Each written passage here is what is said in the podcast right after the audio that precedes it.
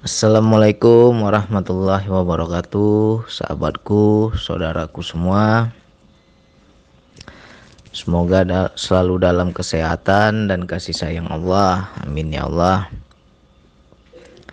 Jadi ini ada sebuah pengalaman dari Pak Wahyu Yaitu selalu dibisikin was-was.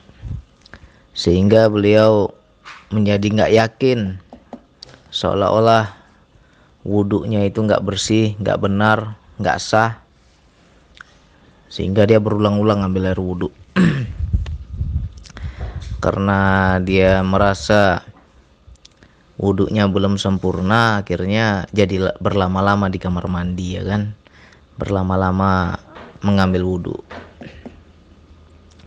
Ya ini sebenarnya gangguan, sebenarnya itu bisikan setan ya jadi kita harus pahami segala sesuatu bentuk was-was itu adalah setan. Itu gangguan ya. Was-was ini sebenarnya luas makna was-was. Bisa dalam bentuk ragu-ragu, bisa dalam bentuk ketakutan, bisa dalam bentuk dihantui bisikan-bisikan yang membuat kita itu takut ya penyakit was-was ini murni dari setan. Jadi ya di sinilah kita harus pelajari, harus kita pahami dari mana tuh asalnya itu. Kenapa kita bisa terkena penyakit itu? Jadi rata-rata ini sepengetahuan saya. Memang tidak semuanya, tapi kebanyakan Kebanyakan orang yang mengalami was-was yang ragu-ragu, takut-takut apalagi. Ya nggak yakin ya kan. Biasanya mereka tuh ada mengamalkan sesuatu. Jadi karena salah niat, akhirnya masuklah setan itu. Nempel di diri kita bertahun-tahun di situ kita nggak paham bahwa di diri kita itu ada dia gitu. Dia terus membisiki. Nah dari mana pintu masuknya? Ini yang harus kita telusuri ya. Kalau sepengetahuan saya itu rata-rata orang yang belajar silat tapi silatnya itu nggak murni. Diisi kodam-kodam tertentu diajarkan oleh gurunya ini untuk kesaktian ya. Begitu pula halnya orang yang mondok saya nggak macem-macem bang. Saya cuman mondok saya cuman belajar di pesantren. Pesantren pun nggak ada. Sekarang tuh udah banyak pesantren yang nggak murni. Ya nggak semua pesantren murni. Di luar kita bilang yang diajarkan ilmu agama rupanya di dalam ilmu kesaktian ilmu goib ya. Apa dunia-dunia jin pula dipelajari. Nah itu yang hati-hati karena kalau kita sering bermain di situ, nempel dia. Jadi ini Bang Andi kok bisa tahu? Ya berdasarkan pengalaman. Karena saya punya paman. Paman saya itu belajar silat. Nah, macam-macam amalan. Akhirnya apa? Sampai sudah kawin, sudah punya anak, penyakitnya itu susah hilang. Apa penyakitnya bang? Was-was tadi. Jadi orang yang diberikan was-was penyakit was-was ini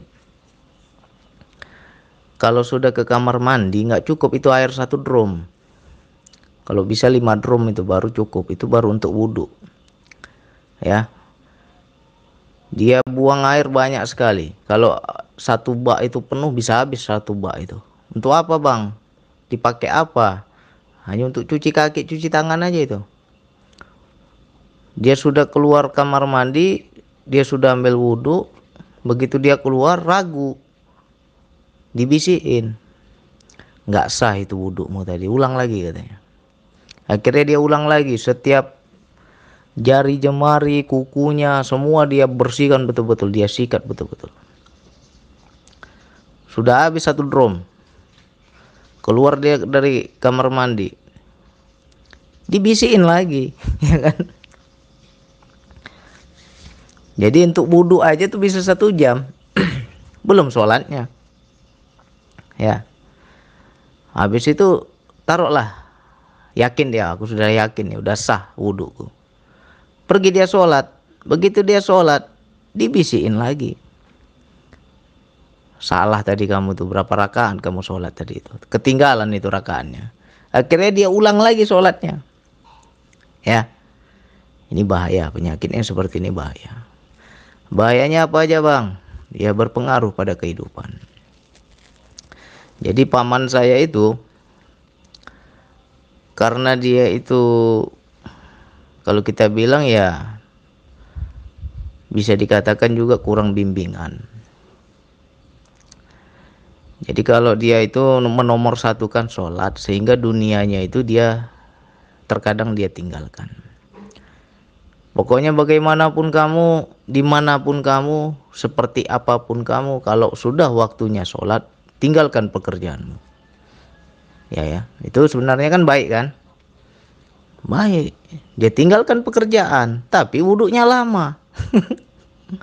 Akhirnya apa di mana pun dia bekerja selalu kena pecat. Selalu dibuang kerja. Karena apa? Nggak ada orang mau mempekerjakan dia kalau tingkahnya seperti itu. Ya. Kerja di sini dua minggu nggak kuat bosnya. Orang akan beranggapan dia itu ngular. Ya. Orang akan beranggapan dia itu cari enak. Nggak mau kerja kan gitu padahal bener dia nggak nggak bukan dia mau main-main dia ingin sholat dia wudhu yang benar tapi ya was-was ini selalu membisiki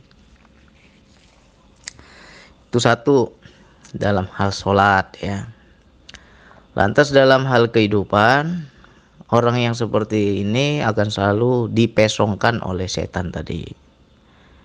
Lain yang orang bilang, lain yang dia dengar. Jadi dibelokkan itu. Ya, kupingnya pendengarannya itu dibelokkan sama setan. Orang bilang lain, lain yang dia tangkap. Orang bilang A, B yang dia pahami. Orang bilang A, B yang dia ngerti kan gitu. Nggak nyambung kan? Nah, jadi terkadang di situ jadi sering suuzon, sering prasangka, cepat marah, apalagi macam-macam. Jadi kalau orang kasih nasihat nggak bisa terima nasihat.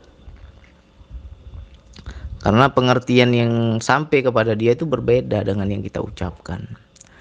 Dibelokkan oleh setan. Makanya kalau itu ada ciri-ciri di diri kita penyakit was-was ini carilah ahlinya orang yang pintar merukia ya bersihkan diri kita bisa jadi itu setan udah terlalu lama di badan kita ini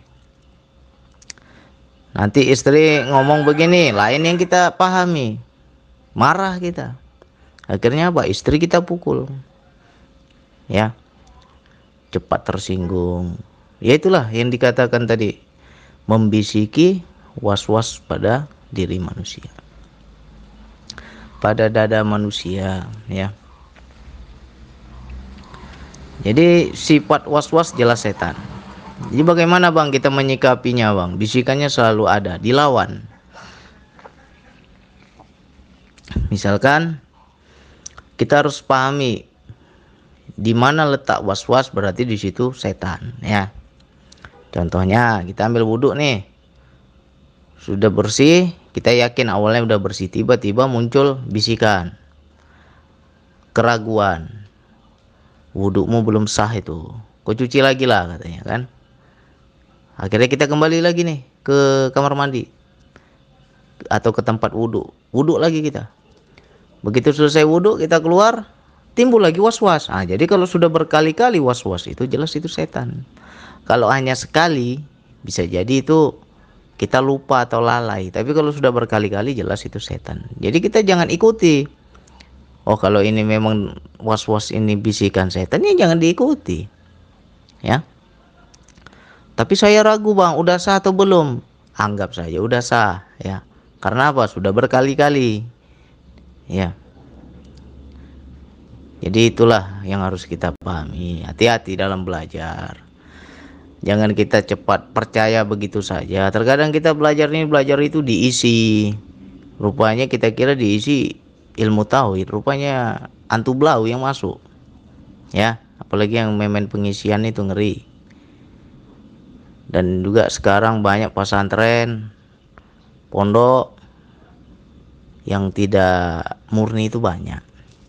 Kita bilang belajar di situ ilmu agama, nyatanya ilmu hikmah, ilmu kanuragan, ilmu kesaktian, ilmu goib yang diajarin. Ya. Jadi di situ pintu masuknya itu. Jadi ya untuk teman-temanku semua kita harus hafal. Kalau misalnya was-was itu datangnya dari setan, ya harus dilawan. Misalnya beginilah, satu contoh ya. Uh, kita ingin buka sebuah usaha. Modal sudah ada. Apalagi segala sesuatunya sudah ada, sudah mendukung lah. Tetapi timbul bisikan, jangan nanti kamu rugi. Jangan. Belum tentu nanti usahamu berjalan atau bagaimana, kalau bangkrut bagaimana segala macamnya itu sebenarnya kan bisikan itu. Kita ingin melakukan sesuatu yang baik ingin berusaha tapi dicegah dengan cara keraguan-raguan tadi. Nah itu harus kita lawan. Oh berarti yang ragu-ragu ini jelas setan nggak usah diikuti nah tapi bagaimana bang biar kita bisa membedakan bisa hafal ini dari setan atau bukan ya harus sering-sering buktikan ya kalau saya segala sesuatu ya kita nggak pernah tahu ke depannya bakal seperti apa. Coba dulu. Ya kan? Coba dulu, coba dulu, coba dulu. Nah, kalau kita ragu bisa jadi itu suatu bisikan setan. Misalkan kita punya niat sesuatu niat baik nih. Aku nanti kalau ada rezeki, aku ingin menyumbang. Aku ingin membantu si fulan aku sudah siapkan dana 500 ribu misalkan ya itu baru niat tuh kan karena kita belum ada uangnya niat dulu kita tiba-tiba begitu kita sudah ada uangnya berubah bisikannya itu janganlah terlalu banyak kalau kasih 500 kasih 200 saja enak kali tiap hari dikasih misalkan gitu kan nah itu jelas itu was-was tadi membuat kita ragu, menghalangi kita berbuat baik, tapi halus.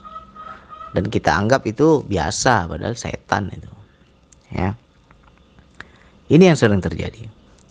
Kita belum ada uang, kita belum ada kemampuan, kita berniat, nazar. Nanti kalau ada uangnya, saya mau begini, saya mau begitu. Niatnya sudah baik itu, Begitu uangnya sudah ada, berubah niat kita. Kenapa bang bisa berubah bang? Kenapa saya kok nggak yakin bang? Ya kamu kena was-was tadi. Ya, keraguan-raguan. Kalau kita betul memahami daya atau perintah Allah, perintah Allah itu apa? Lakukan ini, itu yang pertama itu. Yang kedua, yang ketiga, keempat itu udah jelas was-was. Jadi yang perintah pertama itu yang yang harus kita jalani. Perintah pertama, berikan, ya berikan. Berapa ya Allah saya patutnya memberikan ini? Sekian misalkan, dorongannya kan? Oh iyalah, nanti kalau saya punya rezeki saya mau memberikan sekian. Begitu tempo beberapa waktu berubah pikiran kita. Banyak pula itu istilahnya tawar menawar. Di dalam diri itu tawar menawar, menawar kayak orang beli cabai ya kan? Berapa sekilo eh mahal kali harganya? Sekian lah ya kan? Kayak orang beli cabai. Ingin buat baik aja tawar menawar kita dalam diri. Jangan kau kasih sekian terlalu banyak itu. Keenakan dia nanti ya kan? Akhirnya apa? Berubah kita pikiran kita yang awalnya kita sudah ada dorongan memberikan sekian jadi berkurang. Kadang bisa-bisa nggak jadi kasih kita. Janganlah kau masih butuh kau masih punya keperluan. Kau belum berlebih kau aja masih pas-pasan. Akhirnya apa? Niat baik kita itu nggak jadi kita lakukan. Itu berarti sudah kena yang namanya penyakit was-was. Itu bisikan setan itu halus dia cara mainnya jadi kalau kita terlalu sering dalam kehidupan kena penyakit ini Nah, itulah kita menjadi orang yang nggak punya prinsip. Nggak punya prinsip, nggak punya pendirian. Sebentar A, sebentar B, sebentar A, sebentar B, ya kan? Istilahnya nggak konsisten lah. Nah, jadi bagaimana bang? Bisa hilang nggak ini penyakit? Ya kita belajar lah, ya. Belajar mengenali dorongannya, belajar mengenali bisikannya. Sangat berbahaya penyakit was-was ini ada seorang teman, seorang saudara kita yang curhat ke saya, ya. Bang Andi, saya sudah menikah puluhan tahun. Tetapi dalam rumah tangga saya itu berantem terus. Sampai hari ini kami sudah punya cucu masih berantem, ya kan? Langsung timbullah bisikan, saya jadi ragu, Bang. Ragunya kenapa? Saya bilang saya ragu bang, jangan-jangan saya salah, salah pilih jodoh katanya kan. Sudah anak cucu baru dia kepikiran. Selama ini ke mana aja ya kan? Sudah anak cucu baru dia ragu. Jangan-jangan saya salah pilih jodoh ini bang. Salah pilih istri saya. Karena apa? Nggak pernah bahagia saya selama ini. Berantem, berantem, berantem terus. Punya, udah punya cucu pun masih juga berantem. Akhirnya saya kasihlah ayatnya di Quran surat An-Nas ya yaitulah min syari waswasil khanas yaitu jin yang membisiki kepada dada manusia ya membisiki was-was membisiki kejahatan pada dada manusia atau pada hati manusia ya kan? Selama ini puluhan tahun nggak nggak ada dia ragu. Akhir-akhir ini kok ragu gitu. Ya jelas itu setan saya bilang. Kok kamu ikuti pula bisikan setan? Di situ istighfar dia. Wah alhamdulillah bang Andi. Terima kasih bang Andi. Terbuka semuanya dia bilang kan. Saya hampir saya saya ikuti itu bisikan itu katanya. Ya inilah bahaya ini was-was ini goyang ragu dia udah puluhan tahun berumah tangga udah punya cucu kok masih kok baru sekarang ragu? Ya kan? Jangan-jangan salah pilih saya. Nah ini kan bahaya. Jadi sangat halus sangat berbahaya penyakit ini sangat bahaya betul. Dia akan menghalangi kita beribadah kepada Allah akan menghalangi kita mendekat kepada Allah ya. Nggak usah jauh-jauh dari segi wudhu aja wudhu kalau terlalu lama udah keluar kamar mandi masuk lagi. Habis satu bak berapa drum habis? Apakah itu bukan perbuatan setan air dibuang-buang? Ya kan orang aja air susah. Ini air dibuang-buang. Kuku-kukunya semua dia bersihkan. Setiap sela-sela jarinya bersih sekali dia apakan. Sampai pucat itu kayak orang main air kayak mana sih pucat tangannya. Seperti itulah mengkerut ya kan? Karena terlalu lama kena air. Itu baru wudhu wudhu aja berjam-jam apalagi sholatnya. Nah. Jadi kita pelajari. Makanya saya kalau tanya sama teman-teman ya nggak usah malu. Kalau saya tanya apa pernah begini apa pernah begitu? Cerita aja. Karena saya ingin tahu apakah ada kemiripan atau tidak karena kan semua yang saya pelajari ini berdasarkan pengalaman. Banyak teman-teman yang bercerita. Jadi ya terlalu sering oh ini masalahnya oh ini sumbernya. Jadi kan kita jadi paham. Nah jadi biasanya orang-orang yang seperti itu ada amalan-amalan yang tanpa dia sadari tanpa dia ketahui mengundang antu blau mengundang setan ya nempel bertahun-tahun nempel ya tiap hari kita kena bisikin. Nah perlu kita rukiah itu. Carilah ahli rukiah. Bersihkan. Ya. Jadi untuk saudaraku sahabatku segala sesuatu yang saya cerita ini berdasarkan pengalaman. Karena saya udah lihat sendiri buktinya. Ya. Jadi kalau saya tanya jangan malu jangan takut Kayak kita juga harus hati-hati ya. Belajar silat belajar ngaji hati-hati. Belajar silat disisip dengan apa istilahnya ilmu-ilmu goib. Terus juga belajar ngaji disisip juga dengan ilmu-ilmu goib. Ah, itu ngeri kita ya. Nggak nggak sadar kita kita udah buka pintu untuk untuk para setan itu. Oke mudah-mudahan ini bermanfaat nanti diulang-ulang. Coba di kehidupan ketika kita hendak melakukan suatu kebaikan ragu. Jelas itu setan jadi jangan diikuti ya. Harus kita lawan. Masa bisikan setan kita ikuti.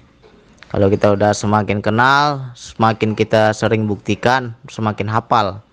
Oh iya ya kemarin aku aku coba begini terbukti. Aku coba begitu terbukti. Nanti kita jadi kenal ya mudah-mudahan ini bermanfaat. Pasti banyak yang kena ini. Yakin saya walaupun nggak ngaku banyak yang kena ini. Ya tantan kuping aja lah